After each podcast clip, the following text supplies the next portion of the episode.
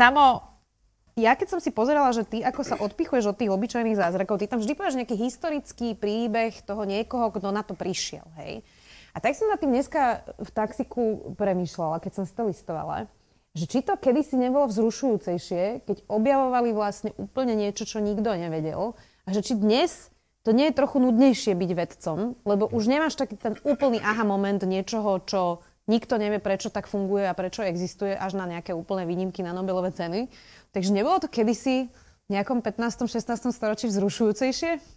Tak keď si potom už raz uh, hĺbkovo prešaš tú knihu, tak tam presne si, že na toto frflem trošku, že 16. 17. storočie tam označujem ako Klondike objavov, lebo bolo strašne veľa neobjavených vecí a ľudia pochopili, ako tie veci majú objavovať. Že začala vznikať nejaká systematická veda, mm-hmm. čo sa najprv mnohým ľuďom nepáčilo a boli rôzne spory, slušne povedané kvôli tomu. Ale keď už sa to rozbehlo, tak zrazu to bolo také, že naozaj, že jeden človek proste robil, že fyziku, chemiu, matematiku, teológiu, gramatiku a neviem čo, že proste, že 6 oblastí robil, z toho niekoľko vedeckých a urobil tam proste v nich progres. A teraz je to tak, že človek študuje... Teraz už to robil Igor Bukovský. teraz, áno. Že teraz je tak, že človek si 5 rokov vyštuduje, potom PhD a potom proste je tak zabrnutý úplne, že jak taká, jak taká špička špendlíka do nejakej veľmi špecifické otázky, a keď už ide na seminár, kde je niekto zapichnutý o proste kúsok vedľa, tak mu vôbec nerozumie. Čiže strašne sa tá veda tak akože porozliezala a stala sa komplikovanejšou. Takže chcel by si v takom 16. storočí si vyskúšať, že aké to je byť e, fyzikom? Nie, ale možno aj kvôli tej očakávanej dĺžke života a podobným iným vlastnostiam. Rozumiem. Samo, ty máš taký podtitul obyčajných zázrakov na tej knižke. Je tam, že svet očami vedátora. Tak aký je svet tvojimi očami? Ako vyzerá ten svet? No. Je tento sveter šedý alebo zelený? Samozrejme, že je šedý, ale to akože... je to trochu chyták, Tro, troš, trošku, trošku som zaváhal, keď, sa to tak, keď si sa to tak opýtala. Ale vlastne, že o, tento podnázov som vymyslel kvôli tomu, že to je vlastne tá hlavná myšlienka, ktorú sa snažím posunúť ďalej. Že ono to vyzerá, že toto je knižka o fyzike, ale v skutočnosti to nie je knižka o fyzike alebo o histórii alebo o čom ďalšom, že to je knižka o tom, ako vidím svet a v čom je ten pohľad trošku iný že ja mám pocit, že odkedy som napríklad mal ten ú, moment pri stromoch, tak proste keď idem do lesa, tak je to iný zážitok, ako to bol predtým. A keď som pochopil, ako fungujú lietadla, tak je to pokojnejší zážitok, napríklad keď lietam, ale že aj sa občas len tak zapozerám na lietadla a poviem si, že, že sranda, koľko vecí sa tam proste deje. Takže ja mám pocit, že toto je taká tá úloha vedy, že obohacovanie pohľadu na život. Akože v podstate, že až taká úloha, ako bežne zohráva umenie, tak to dokáže aj tá veda zohrávať a to sa v tej knihe snažím vysvetliť, že ako to vlastne vidím vďaka tomu ja. Veľmi pekne si to popísal. Um, tak mala by sa takto učiť fyzika na školách, lebo ja si myslím, že ten najväčší problém na školách je, že oni ti, v tebe zabijú vlastne to nadchnutie, v ktorých tam s tými šiestimi rokmi prídeš, že vlastne tam idú veľmi namotivované, šťastné deti a o rok sú z nich trosky, hej, uh, ktoré sedia v lavici a memorujú proste nejaké veci. Uh-huh. A že tá, tá vášeň vlastne pre to učenie tých detí sa veľmi rýchlo v tej škole stráti. Ale viem si predstaviť, že keby mali ten úúú moment, uh-huh. hej, pri každej tej veci, tak by mali aj ten úúú moment v tej škole, nie? Určite áno a to je potom otázka, že podľa mňa, že veľmi dlho sme si nepoložili znova otázku, že na čo vlastne chodíme do školy. Mm-hmm. Lebo keď bola naposledy zodpovedaná, tak to bolo nie, že 10 ročia, to môže byť, že cez 100 rokov dozadu a to sa už v podstate opakuje odvtedy. To isté čiastočne platí aj pri vysokých školách, že mali sme nejaký zvyk, prečo sa chodí na vysokú školu, ktorý sa viac menej zmenil, akože zmenil sa, ako vyzerá svet a ako v ňom potrebujeme fungovať, ale zo zotrvačnosti sa učíme na spameť v ére, kedy máš proste v mobile všetko po ruke a na druhej strane, že z toho mobilu chodí toľko informácií, že sa v tom nevieš zorientovať. Takže hej, treba podľa mňa veľmi prekopať, ako sa učí na školách a nielen kvôli tomu, že to akože zabíja tú detskú zvedavosť, ale aj, že to nepripravuje vlastne na ten svet. Mm-hmm. A akože mne osobne najviac vyhovuje, že keď ja mám niekde učiť, že mať proste voľné ruky a že toto sa mi páči, tak tomuto sa ideme venovať celú hodinu. Čo tam potom, že sme mali prejsť tri iné veci, keď to je také, že jedným uchom no druhým von, že radšej jednu vec urobiť poriadne, ako tri odflaknúť. Ja sa ti priznám, že občas teda ma volajú na stredné školy a chodím aj na takéto prestížne gymnázium, ktoré sa volá Leaf Academy a to je naozaj krem de la krem študentov. A minule som tam bola teda na prednáške a ten učiteľ ich vyzýval, že toto neviem, vygooglite to jej a že používal vlastne, mm-hmm. vedel, že tie decka sú na mobiloch, Uh, tak zapájal tie mobily on sám proaktívne. Hej? Tak uh-huh. možno by takto mohli vyzerať tie hodiny, nie? No jasné. A potom ešte napríklad, že keď dva vygooglia inú vec, Takže a teraz zistíte, že kto z vás sa míli. Vie, že a hneď sa s tým dá potom pracovať ďalej a skúšať. Čiže a ja keď uh, učím, tak sa občas snažím takto zapojiť, že vy mi povedzte, čo si myslíte, vymyslíte spôsob, ako by sa toto dalo urobiť, že nech to nie je len také, že teraz akože ja idem rozprávať a vy si zapisujete, to je najľudnejšia vec na svete, ale že nejaká forma takého interaktívnejšieho trošku vzdelávania. Čo je samozrejme problém, lebo na to treba, aby daný učiteľ alebo učiteľka na sebe pracovali, aby sa zlepšovali, aby v podstate, že každý rok sa to učivo trošku zmenilo a prispôsobilo tým potrebám a to v daných podmienkach podľa mňa toľko ľudí sa na to nenájde. Mm, bolo super vtipné na tie hodne, že oni zistili, že ten učiteľ im hovorí blbosť a opravili ho, ale zobral to veľmi v pohode, bolo to fakt e, inšpiratívne pre mňa. Um, Poďme ešte k tej knižke, lebo budeme hovoriť aj, aj o tom, že, že ako si sa ty dostal k fyzike a ako si si ty budoval lásku k fyzike, ale uh, sú tam aj krásne ilustrácie, je tam krásna obálka, tak aby sme nechvali len teba, tak mm-hmm. skús povedať niečo o tých ľuďoch, ktorí, ktorí s tebou pracovali na tej knižke. A teda je tam aj, aj tvoj zajac Frida, že? Niekde. Králi, králičica. Králičica. Zajac a králik, to je rozdiel, pardon. Králik. Som sa dozvedel, áno. Králik Frida, tak môžete si, tí, ktorí máte už knižku, skúsiť nájsť a nalistovať ilustráciu s králikom Frida. Uh, tak skús o tom prosím viac povedať. Ja zatiaľ nalistujem a je tu niekde Kamila? Niekde tam, tam je vzadu schovaná. Tá Kamila sedí. Krkošová ilustrovala celú knižku. A... Ďakujeme veľmi pekne za vašu prácu. A Palo Balík pomáhal s obálkou, lebo to sú ľudia, ktorí poprvé majú estetické cítenie, vedia to spracovať a rozumejú tým detailom okolo toho. Keď mi ukázali, že 7 rôznych návrhov, ja som na všetky povedal, že pekné. A potom, Šedé? potom som s tým, jeden bol šedý, iný bol taký, čiže Aha. potom akože dosom, dosom s tým ja bojoval, že vybrať si ten, ktorý mal byť najlepší. A ty si mal posledné slovo pri tých obálkach? Mal som? To si už aj nepamätám ináč. Akože ja mám pocit, že vznikol nejaký koncenzus Možno ťa do toho manipulovali, oni o tom nevieš vlastne. Hej. Úplne, že v tomto som, bol by som veľmi rád, ak by ma v tomto manipulovali, ja som s tým úplne spokojný. Aj sa tu snažím nájsť niekde tú zajačicu, lebo to v podstate ilustruje, že ja som sa tú knihu snažil písať tak, že nechcem povedať, že to nie je, že vtipná kniha, ale je také, že podľa mňa, že trikrát človeku mykne kútikom za 200 strán, no tak akože taká bola zhruba moja ambícia. A Kamila to v tom vycítila a tiež ilustráciu robila tak, aby to bolo akože tak, že veselo ladené, že aby človek mal taký dobrý dojem z toho. Jasné. A ako sa hľadá ilustrátor na fyzikálnu knižku? No to by zase Zuzana mohla povedať, lebo uh, ja mám pocit, že to trošku v ľuďoch zbudzuje strach, že ilustrovať vedeckú knižku, ale tieto ilustrácie v podstate, že to nie sú že odborné diagramy, alebo tak, že to sú, to sú veci, ktoré by som tak povedal, že až tak, že skôr tú emóciu doplňajú z tej knihy, než ako nejaké odborné náčrty a podobne. Mm-hmm. Takže... Dobre, rozumiem ti.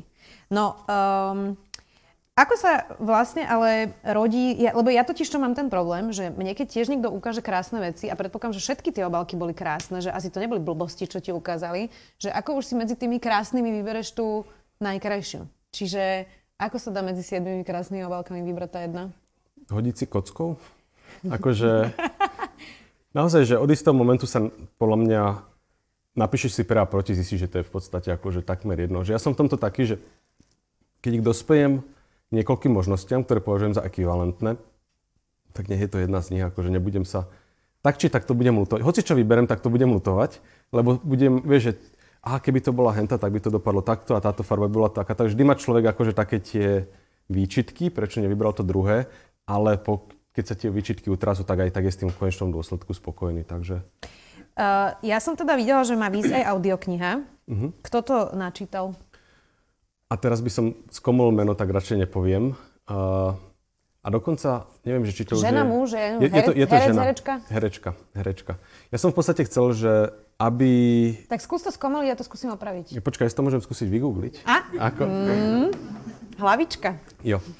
A zatiaľ poviem teda, že išlo mi o to, že chcel by som, aby tá kniha mala ekvivalentnú ambíciu pritiahnuť k vede mladých chlapcov aj mladé dievčatá, takže som chcel, že nech tam aj nejaký ženský hlas zaznie, že aby to nebolo len také, že zase proste, že ďalší fyzik o niečom píše, takže som chcel, aby to bolo akože také aj pre nich lákavé a potom znova bol problém, že som si mal vybrať, že aká herečka, takže to bolo ešte ťažšie ako si vyberať obálku, lebo vieš, že jeden hlas takto ti znie, druhý takto. Kto čiže... bol vo finále? To ti už tu toho nepoviem. No vygoogli to. Jo, vygooglím. Kľudne zatiaľ hovor niečo ďalšie, lebo nie, mne to ide dosť pomaly. Nie, ja, ja počkám v pohode. Um, Som zvedavá, že čo, čo to bude za meno, ktoré skomolíš. Asi to nebude Táňa Pauhofová teda, hej? Že to by si asi neskomolil. Ani Milka Vašariová to asi nebude. A akože ja som sa na Táňu pýtal, ale dostal som zamietavú odpoveď. A, hm, to asi viacerí muži už v živote dostali. Uh, uh, uh. Cítiš ten tlak teraz na teba, vidíš? Vieš čo cítim, ale akože už som aj horšie mal v živote. ale je tu, je tu Radmila, ktorá bude vedieť, takže ona mi môže našepkať. Je tam niekde vzadu? Prosím vás, neviete niekto, kto načítal samovú audioknihu? Ja si tiež Jaj, výborný. Dobre, ale už, už sa k tomu blížim, takže kľudne ešte takto zabávaj a a budeme to mať... E... Ty to máš v mailoch? Či kde ja to, to mám, ja, ja mám proste 20 mailov teraz pred sebou. Som si takmer istý, že ona, už si na to len kliknem, aby som nepovedal ešte teraz na, v poslednom momente. No, skoro som klikol na zlu. Dobre. Miroslava Frankovská. Výborne. Tak Načítala ša... predtým knihy napríklad Volám sa Greta alebo Taktne o tráviacom trakte. Výborne. Tak Takže... už, má, už má nejaké skúsenosti z vedy. Um, kto... Aj so všeličím iným? Aj so všeličím iným. Uh, pre koho je určená tá kniha? Máš nejaké vekové ohraničenie, okrem toho, že človek musí vedieť čítať, teda jej, asi, myslím, mechanicky. Dal som to bratrancovi, ktorý má 8 rokov a tam akože tá mechanika sa ešte len rozbíja, takže to je že moc málo. Takže podľa mňa okolo 12, že v podstate, že keď už detsko je plynulo čítať, nech si to prečíta a nebude tomu rozumieť veľmi. Čo ale na svojom príklade viem, že je v poriadku, lebo keď mi Janka počula knihu o čiernych dierach, tak tiež som jej nerozumel a niekam ma to posunulo. Takže s takýmto duchom by som to kľudne nechal prečítať aj 10-12 ročné dieťa, ale ja v podstate píšem, že pre ľudí v našom veku plus minus 15 rokov, 10 rokov, že proste takáto cieľovka, že... A tak môže si to aj 70-ročný človek prečítať. No a presne, že dal som to aj detkovi prečítať a zatiaľ mi ju nevrátil späť, takže...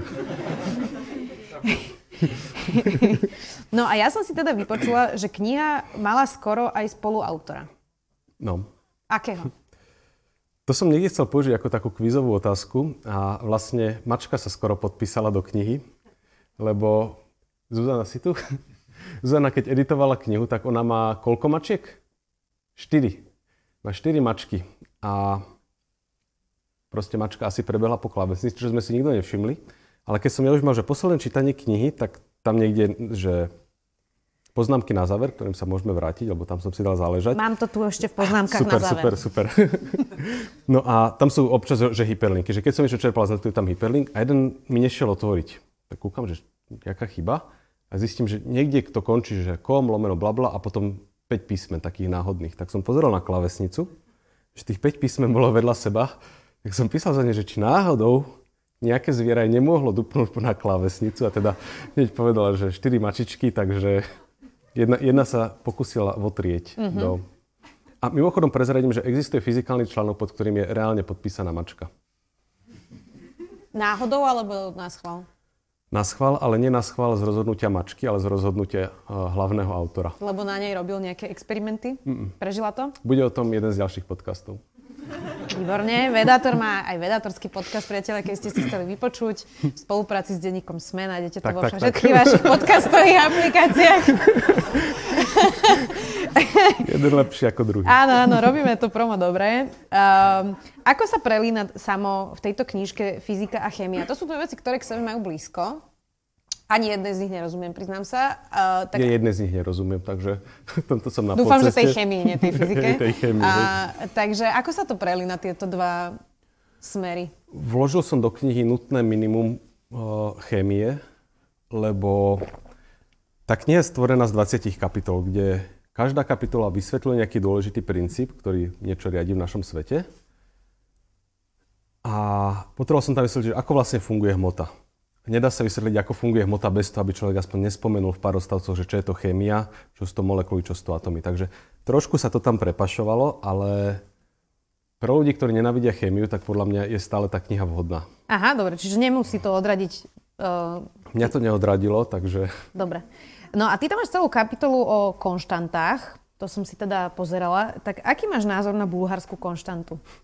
Raz som toto slovné spojenie použil pred Bulharom a veľmi sa urazil. A potom si ešte myslel, že to je akože ešte nejaký dovetok proste, že ich spolúčasti na vpáde na naše územie, že, to, že či to ešte kvôli tomu hovoríme. Aha. To zase mňa prekvapilo, že tá, ten, tá úroveň domýšľavosti, ktorú použil. A no jasne, tak akože bulharská konštanta je blbosť, ale otázka v tej kapitole vlastne bola, čo sú to konštanty, aký majú zmysel v prírode, prečo sú pre nás zaujímavé a, a tak, akože že ako napríklad vieme, že sú veci, ktoré sa vo vesmíre nemenia. Že rýchlo svetla je teraz 300 tisíc km za sekundu, tak ako vieme, že 300 tisíc km za sekundu aj v Košiciach, na Plute, v Proxime Centauri a že taká bola pred 6 miliardami rokov. Takže na takéto veci sa tam hm. snažím zodpovedať. Ja inak samo odkedy ťa mám v svojom živote, uh, tak uh, prichádzam k takým rôznym ako situáciám. Napríklad... Vyčitkám? Nie až tak vyčitkám. Voči tomu som zatiaľ odolná. Ale, uh, ale my sme teda mali už niekoľko spolu debát, boli sme uh, už aj v Rožňave spolu diskutovať o vesmíre, mal si full house, ale boli sme nedávno na, uh, na prednáške Kipa Torna spolu, uh, to je teda nobelista za fyziku, a oni tam ako chvíľku diskutovali o tom, že, že čo keď vlastne počiatok vesmíru nebol veľký tresk. Mm-hmm. A uh, ako bola to zaujímavá disputa, ale, ale ja vlastne vôbec nerozumiem, že o čom vy tam diskutujete. I tak uh, ty mi hovoríš, že sú nejaké konštanty a zároveň hovoríte, že bol veľký tresk a potom dojdem na nejakú akciu, kde je nobelista a zrazu tam mm-hmm. ako robíte teórie o tom, že a čo keď ten veľký tresk nebol, čiže čo sú tie konštanty, ktoré naozaj sú nemenné a teda stále sú nejakí fyzici, ktorí hovoria niečo iné? Aj o tých konštantách, o ktorých sme presvedčení, že sú mm-hmm. nemené? Hej, akože vždy sa nájde časť fyzikov, ktorí idú proste, že proti prúdu, čo je vlastne taký zdravý aspekt vedy, že vždy tam máš pár tých ľudí, čo do toho šťuchajú a skúša, skúša, skúšajú, či to nemôže fungovať inač. Čiže v podstate, že vo, vo fyzike nič neberieme, že by mohlo byť tutovo konštantné. Proste všetko sa snažíme spochybniť, ale väčšinou na tom robí len zo pár ľudí, že niektoré veci sú proste tak ustálené, že to už nespochybňuje nikto až na 30 ľudí na svete, dajme tomu. Ale tí 30 ľudia sa tomu dokážu venovať že celý život. Mm. Takže je to proste takto roztrúsené, takže sme veľký pochybovači. A každý má niečo svoje, o čom pochybuje. Jasné. Mňa. A v čom je to iné ako potom teda ten spomínaný Igor Bukovský? Hej? Skúsme povedať mm. to mhm. porovnanie. Že v čom je iné tí fyzici, ktorí ako testujú nejaké teórie a v čom je iné, keď príde nejaký antivaxer, ktorý testuje teóriu, že či sme sa mali všetci zaočkovať. V podstate, že rovnako ako je jeho, nikto neberie vážne, kým neprinesú dôkazy o tom, že to takto není. Čiže oni hovoria, že čo ak to nie je takto, nikto ich nepočúva, ale potom príde, čo ak to nie je takto a tu mám 5 dôkazov, ktoré to podporujú a potom všetci zrazu zbystria pozornosť. Čiže tie dôkazy sú ten rozdiel. Uh-huh. Ty si, pardon, ty si si z tej prednášky zobral čo? Lebo ja predpokladám, že tam bola jedna časť, ktorej ja som vôbec teda ani nerozumela samozrejme. A vy ste tam tak tí fyzici ako prikyvovali hlavami, hej. Čiže ty si s ním potom robil aj rozhovor. Čo si uh-huh. si odnesol z návštevy Kipatorna? Veľa bolo tých vecí. Akože to, čo mňa na ňom fascinovalo, je, že on poprvé, že je nobelista, to znamená, že akože je celkom dobrý vo fyzike, akože, že je silný nadpriemer. Uh-huh. Uh, zároveň je ale popularizátor, že proste vie, že urobil ten film, napísal niekoľko popularizačných kníh. Zároveň je školiteľ a učiteľ, že on mal proste, že asi 50 doktorantov alebo koľko a všetky, mnohí z nich sú veľmi úspešní že toto mňa na ňom úplne fascinovalo, že on proste, že celý život išiel plne, že na 200% a nejako to zvládol. A ešte aj teraz bol taký, že akože na ňom už bolo vidno, že proste má svoj vek. Ale keď sa... Ešte teda, keď prišiel, tak sa aj zranil rovno na začiatok, čiže... Lebo nechcel, aby mu niekto nesol kufre, tak si sám, koľko má proste, že... 90 rokov. No, 89 alebo tak, že bude si niesť kufre z lietadla po neviem koľko 16 hodinovom lete, tak sa skotúlal trochu. A akože, že celý ten týždeň bolo vidno, že už má proste svoj vek, ale aj tak to robil s úsmevom. Ale potom, keď sa postavil za ten rečnícky pult a začal rozprávať o fyzike, tak ak by človek zatvoril oči, tak mám pocit, že tam proste, že 40-ročný človek rozpráva, že zrazu úplne, že to sypal, tak sa tam oprel a proste len, vieš, aké by s kolegami diskutoval. Že proste, že taká zvláštna, konštantná energia, ako keby z neho sálala, že toto bolo pre mňa úplne fascinujúce. No ale veď ty máš tiež takú energiu. Nie si nobelista teda Lenže v tomto, zatiaľ. v tomto veku je to asi menej obdivuhodné ako v jeho veku. no a ty si tiež popularizátor uh, vedy. Mm-hmm. Tak za tie roky, čo popularizuješ vedu, čo ti to dalo? Robíš to len preto, aby si ľuďom vysvetlil, že to, čo robíš, je krásne, alebo ti to naozaj aj niečo ako keby dáva naspäť? Mm, dáva mi to určite naspäť veľa, že ono sa v podstate dá straviť život takej funkcii, ktorú je že kabinetový vedec, že si proste zavretá v kancli a, a nič, tam publikuješ si články a nemáš kontakt s iným svetom. A vlastne tá popularizácia mi vlastne umožnila mať kontakt s tým okolitým svetom, rozprávať sa s ľuďmi, rozprávať im o tých veciach, na ktorých pracujem, na niektorých, ktoré sú aspoň trošku zaujímavé a tie nudné si nechávam pre seba. Takže pre mňa je to akože taký zdroj pozitívnej inšpirácie. A mám pocit, že všetci hovoríme, že vedí by malo byť viac okolo nás, viac by malo byť spoločnosti, ale to sa proste nestane bez toho, aby to niekto aktívne proste tú vedu tam neposúval. Čiže beriem to aj také, že ja som platený z verejných zdrojov za to, že robím vedu a toto berem, že to je proste súčasť pracovného úväzku. Pozerajú sa na teba niektorí kolegovia aj cez prsty za to? Lebo napríklad ti dám príklad, že keď začal COVID, tak sú niektorí lekári, ktorí, aj epidemiológovia a vedci, ktorí pochopili, že treba to ľuďom vysvetľovať a začali chodiť do médií. A to sú presne tí, čo sa stále teraz objavujú dokola. A oni hovorili, že niektorí kolegovia im závidia. Hej? Hoci mne sa stalo, že prišiel Peter Sabaka na rozhovor po 24-hodinovej službe uh, a vôbec nemusel, bol strašne unavený, mm-hmm. že to nebolo ako nejaká zábava, uh, ale on mal pocit, že to treba. Áno. Ale pozerali sa na neho niektorí kolegovia tak, že on je nejaký egotriper, ktorý proste teraz akože chce, chce, chce byť na obraze, takže ty sa s týmto nestretávaš? Absolútne vôbec nie. Akože u nás podľa mňa sú skôr ľudia radi, že to robí niekto iný a oni nemusia.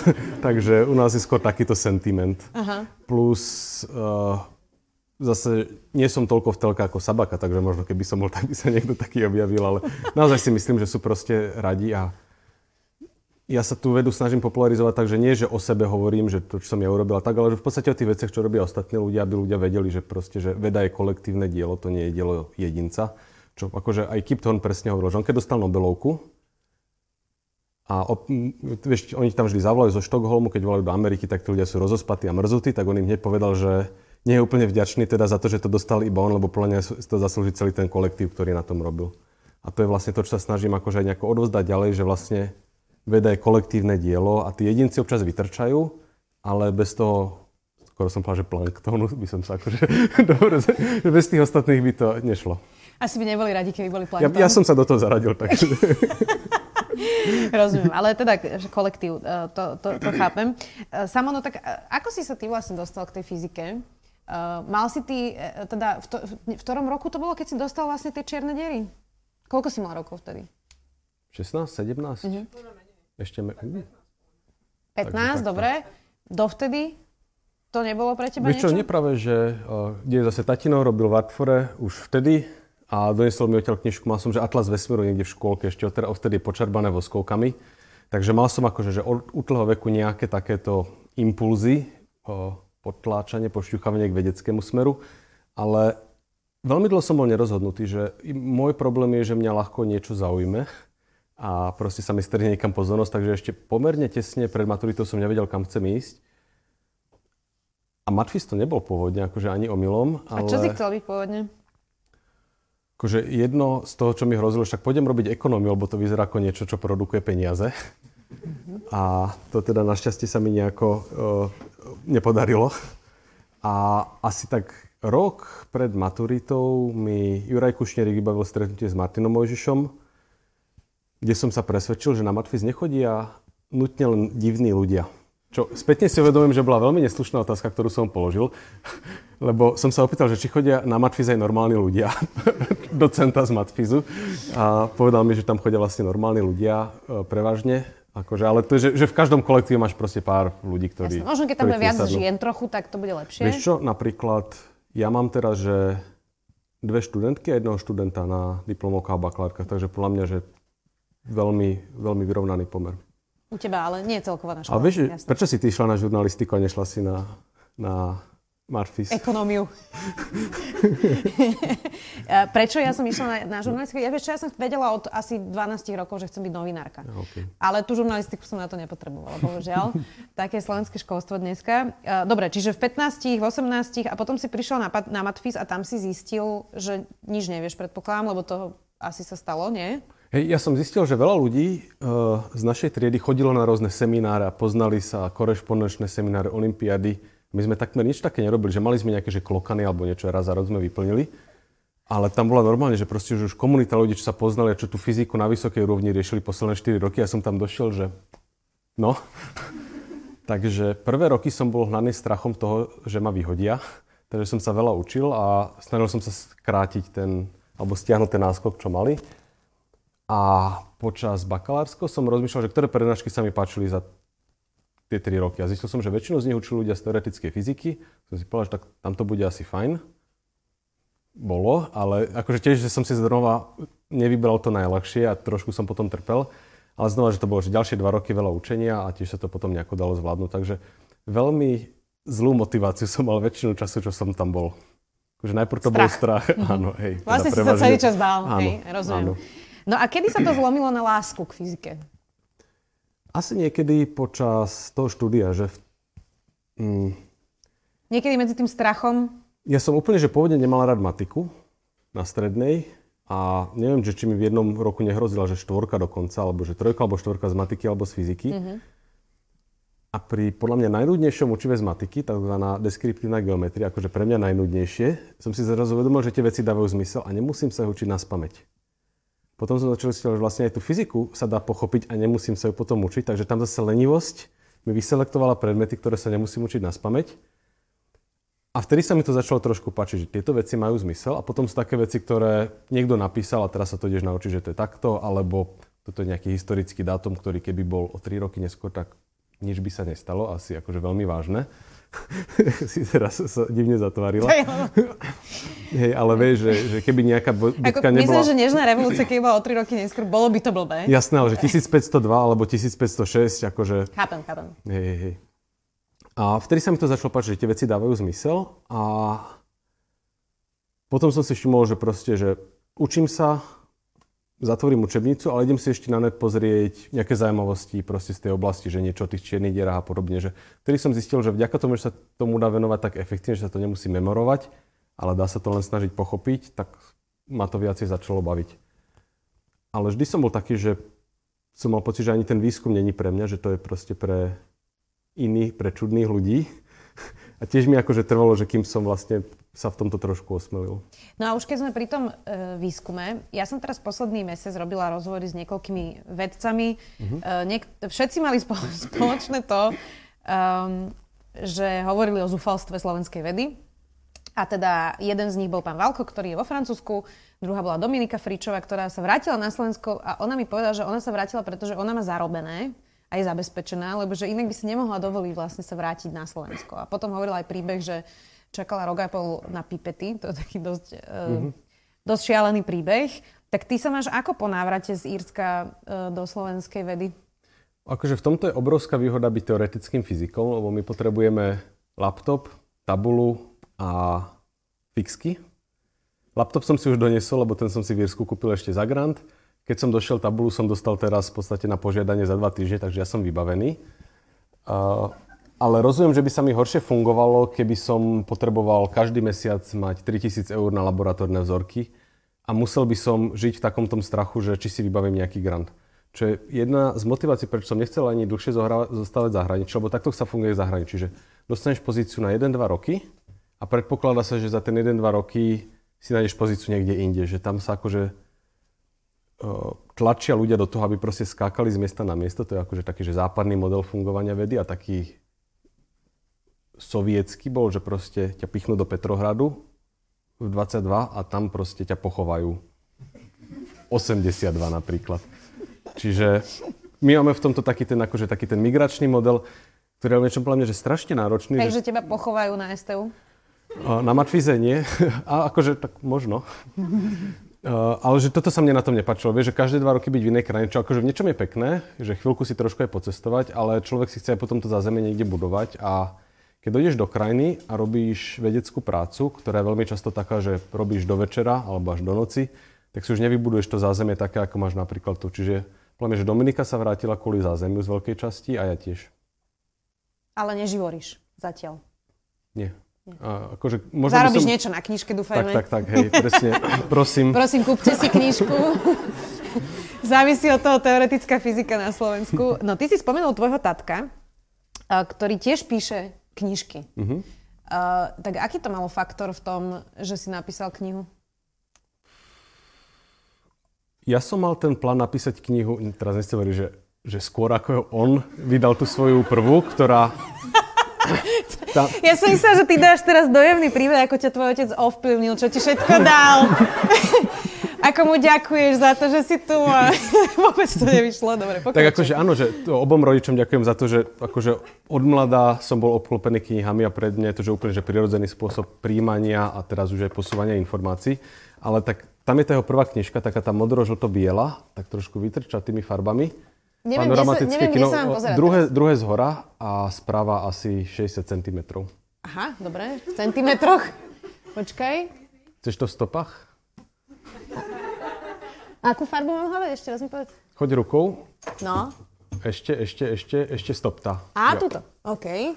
Vyťahneme, ak môžeme. Počkaj, dobre. je to správne ona? V panoramatickom áno, kine, áno, dobre. hej? Jo. Juraj Kováčik. Tak podľa mňa, že keď táto kniha bola vydávaná, tak na mojej sa už začínalo trošku pracovať, ale... No, ale pozri sa, prepáč, že ťa preruším. No. Kováčik hľadá v životoch obyčajných ľudí neobyčajné momenty. No, pozri Ty sa, si to opajcol.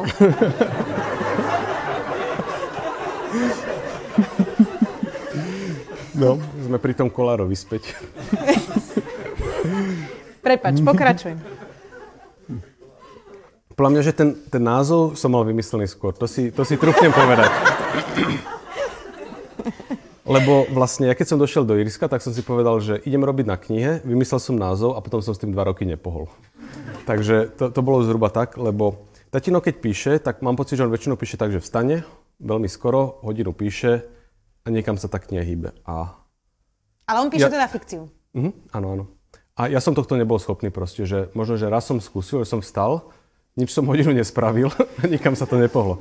Takže ja som zistil, že mňa oveľa lepšie funguje také návalové pracovanie, že v podstate, že prvý, prvý draft knihy som písal, že 20 týždňov, každú kapitolu týždeň s tým, že som celý týždeň rozmýšľal nad tým, čo napíšem a potom som si sadol a napísal celú kapitolu. Až, až tu hádžem pera. Ja to tak vykolajilo. Áno, úplne. Či, čiže mne sa oveľa lepšie robí tak, že proste, že dlhá príprava a potom, že si sadnúť a napísať všetko, čo mám premyslené a potom úplne, že s prázdnou hlavou vyčerpaný zase týždeň rozmýšľam o tom, čo pôjde do ďalšej kapitoly. Čiže som v tomto taký nárazový. Aha, aha. No, ale teda inšpiroval ťa, predpokladám, tvoj otec. No, jasné, jasné. Akože, vieš, že aj v tom, že... Hej, ale že... Samo toľko nástrelov ti dávam už, prosím ťa.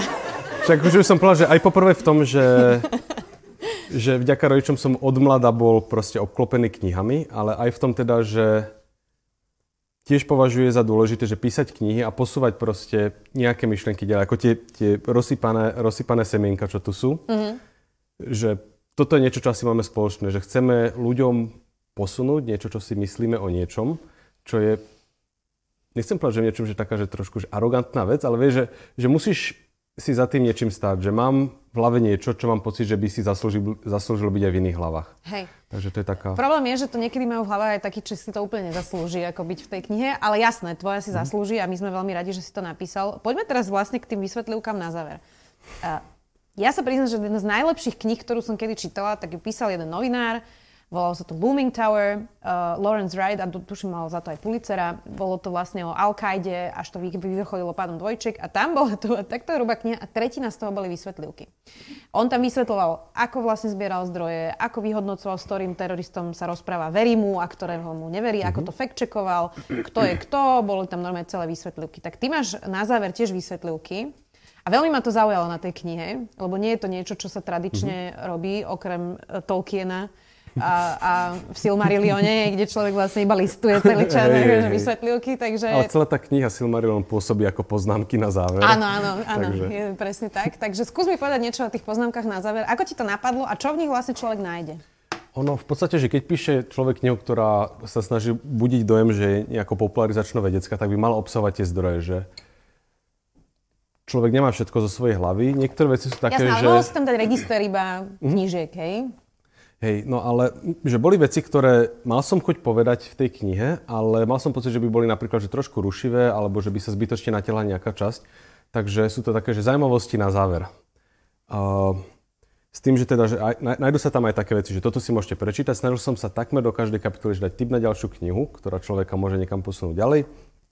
Články, ktoré som použil, ale naozaj potom také veci, že toto by mi bolo lúto vyhodiť, tak to ide sem, lebo je to plne zaujímavá vec, veľmi tam nepasovala.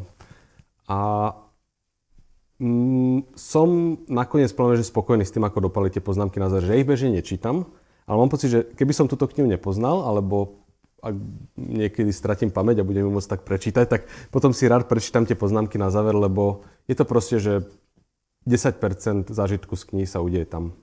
Odporúčaš teda poznámky na záver, chápem.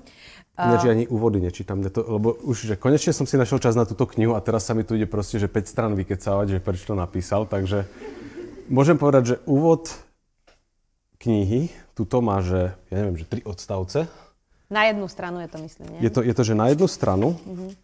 1, 2, 3, 4 a ešte PS som sa potom akože v PSku si pozi- sa opustil chvíľku. Som sa opustil, tam som, tam som ľudí pozval do pozvánok, do poznámok na záver. Aha. A kde je zase Kubo? O, hej, tam pozorne pozera do mobilu. Tak keď už celá kniha bola napísaná, tak som hovoril, že ja to dneska večer musím poslať, ale nemám napísaný úvod, takže my sme vlastne príbehu tak trošku brainstormovali, že čo by sa vlastne malo napísať do úvodu a potom som tam niečo napísal, že o čom zhruba tá kniha je a aby si ľudia prečítali aj poznámky na záver, ktoré sú teda uh, oveľa obšírnejšie ako ten úvod, ktorý som sa snažil zbytočne naťahovať. Mne sa veľmi páči, že si to venoval Nikol. Prečo si to venoval Nikol? Lebo v zozname ľudí, ktorí si túto knihu najviac vytrpeli, tak si myslím, že je na druhom mieste. To je tvoja partnerka teda? Áno, áno. A sebe som to venovať nemohol, alebo bolo by to minimálne divné.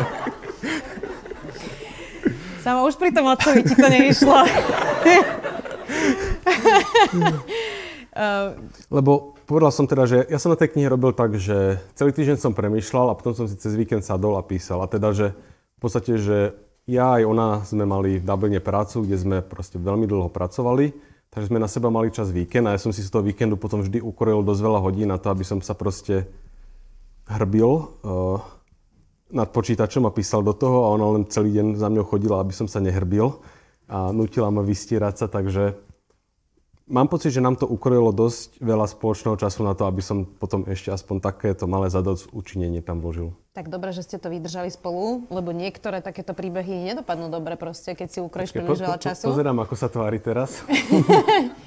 um, už sa chýlime ku koncu sama, hoci ty si mi nepal, ako dlho sa máme rozprávať, ale tak ja mám takú... Ešte som sa nepozeral na hodinky, takže... Ja už som sa pozerala, iba aby som zistila, koľko už sa rozprávame a teda viac ako hodinu si myslím, že by sme nemali ľudí otravovať už, hoci tvoj príbeh je úžasný a nie je otravný, ale niekedy už to trvá dlho, t- tieto nekonečné diskusie. E, tak za, za, zastavme sa ešte nakoniec pri fyzikálnom humore. Aký je fyzikálny humor?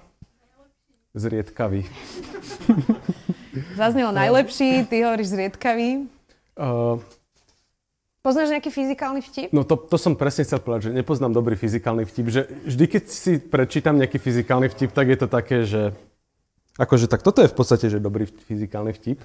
To je iba také memečko, ale No nie? jasné, hej, ale že to je zhruba tam, kde... Uh... Pre tých, čo nevidia, tak je tam astronaut a je tam give me some space, hej? Tak.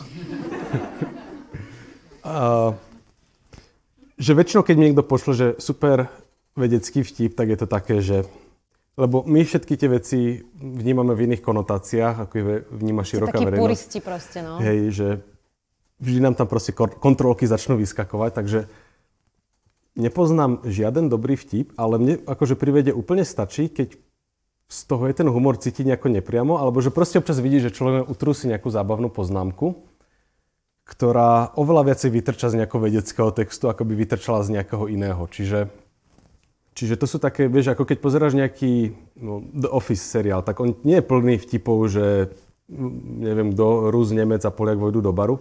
Že to sú také proste, že oni sa rozprávajú, ale niekto občas povie tak nečakanú vec, že je to vtipné tým, že ako to proste vytrča. A také sú plne, že dobré fyzikálne vtipy, keď niekto prednáša a zrazu povie takú vec, že, že to sa potom všetkým páči. Akože my sme v tomto mali takého super učiteľa, a teda on stále tam je, ale už malo neučí, Mariana Fecka, ktorý má akože 500 stranovú buchlu o diferenciálnej geometrii, plnú takýchto poznámočiek podčiarov, že ťažko zreprodukovateľných, ale že on aj presne na prednáškach bol taký, že taká, taká kombinácia ironie a sarkazmu, občas len niekde vodkaná medzi dve rovničky, ktorá vždy tak akože osviežila, osviežila tie prednášky. On mal napríklad také, že jeho habilitačná práca bola o diferenciálnej geometrii, zložité veci, kohomológie, bla bla bla. A jedna z aplikácie tejto fyziky je, že dokáže opisovať procesy, kedy urobíš niečo, ale vrátiš sa do iného stavu. A jeden z možných príkladov je mačka, ktorá padá a ide sa otočiť na 4. Čiže ona začne a má nohy hore a má dopadnúť s nohami dole, ale nemá sa o čo oprieť. Takže otázka je, že ako sa vlastne mačka dokáže otočiť. Čo je pro, o, dá sa na to zodpovedať touto fyzikou, lebo to je nejaký proces, kde urobíš niečo a skončíš v inom stave. A tá mačka to urobí tak, že sa zlomí, ohne takto a potom sa znova rozloží a on to vyčítal z tých svojich rovníc. A súčasťou habilitácie má byť, že demonstrácia, že ukážka nejaký ex- čo Na teoretickej fyzike samozrejme nezmysel. Takže on došiel tak, e, s takou krabičkou alebo s čím, a ešte to komentoval, že no a teraz je tá časť prednášky, kedy mám urobiť demonstráciu, tak všetci čakali, že sa zohne a vyťahne mačičku a začne tam spúšťať. A on sa zohol, povedal, že mačku doma nemáme a vyťahol takto korytnačku. Korytnačka si jediné neohnutelné zvierat, takže vlastne No a to, toto je proste taký ten štýl, ktorý mňa vie potešiť. Rozumiem. Tak to je vtipné asi pre každého, jasné. Uh, tak koľko z toho humoru je v tvojej knižke? Koľko z fyzikálneho humoru je v tvojej knižke? Povedal som ti, že tri pozdvihnutia kútikov na 200 strán. Nie, akože, že sú tam proste takéto utrusené, sem tam nejaké blbosti, že keď mne, keď mne napadne nejaká blbosť, tak ja ju tam napíšem, aj keď viem, že toto pochopí 40 ľudí možno. Ale každé pre iných 40 ľudí, tak každý si tam niečo nájde. Čiže keď sa ani raz nezasmejem v tvojej knižke, problém je vo mne. Rozumiem tomu správne. Hej, hej, hej. Samo, ďakujem ti veľmi pekne. Fantastická knižka Obyčajné zázraky od Samuela Kováčika. Ďakujeme veľmi pekne za to, že si nám tu porozprával dnes o tejto knižke. Ďakujeme inak aj za pána otca, ktorého pochválim na mieste Samuela ja. Ďakujeme. Ďakujeme vám všetkým, ktorí ste dnes prišli. Samo tu samozrejme ešte zostáva na uh, krátky fyzikálno-humorný pokec, uh, ak by ste mali záujem.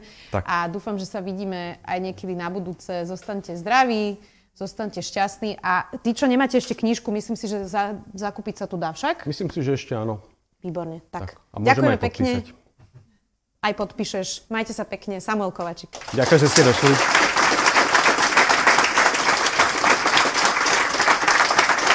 Ďakujem. Čau. Výborné, Samko.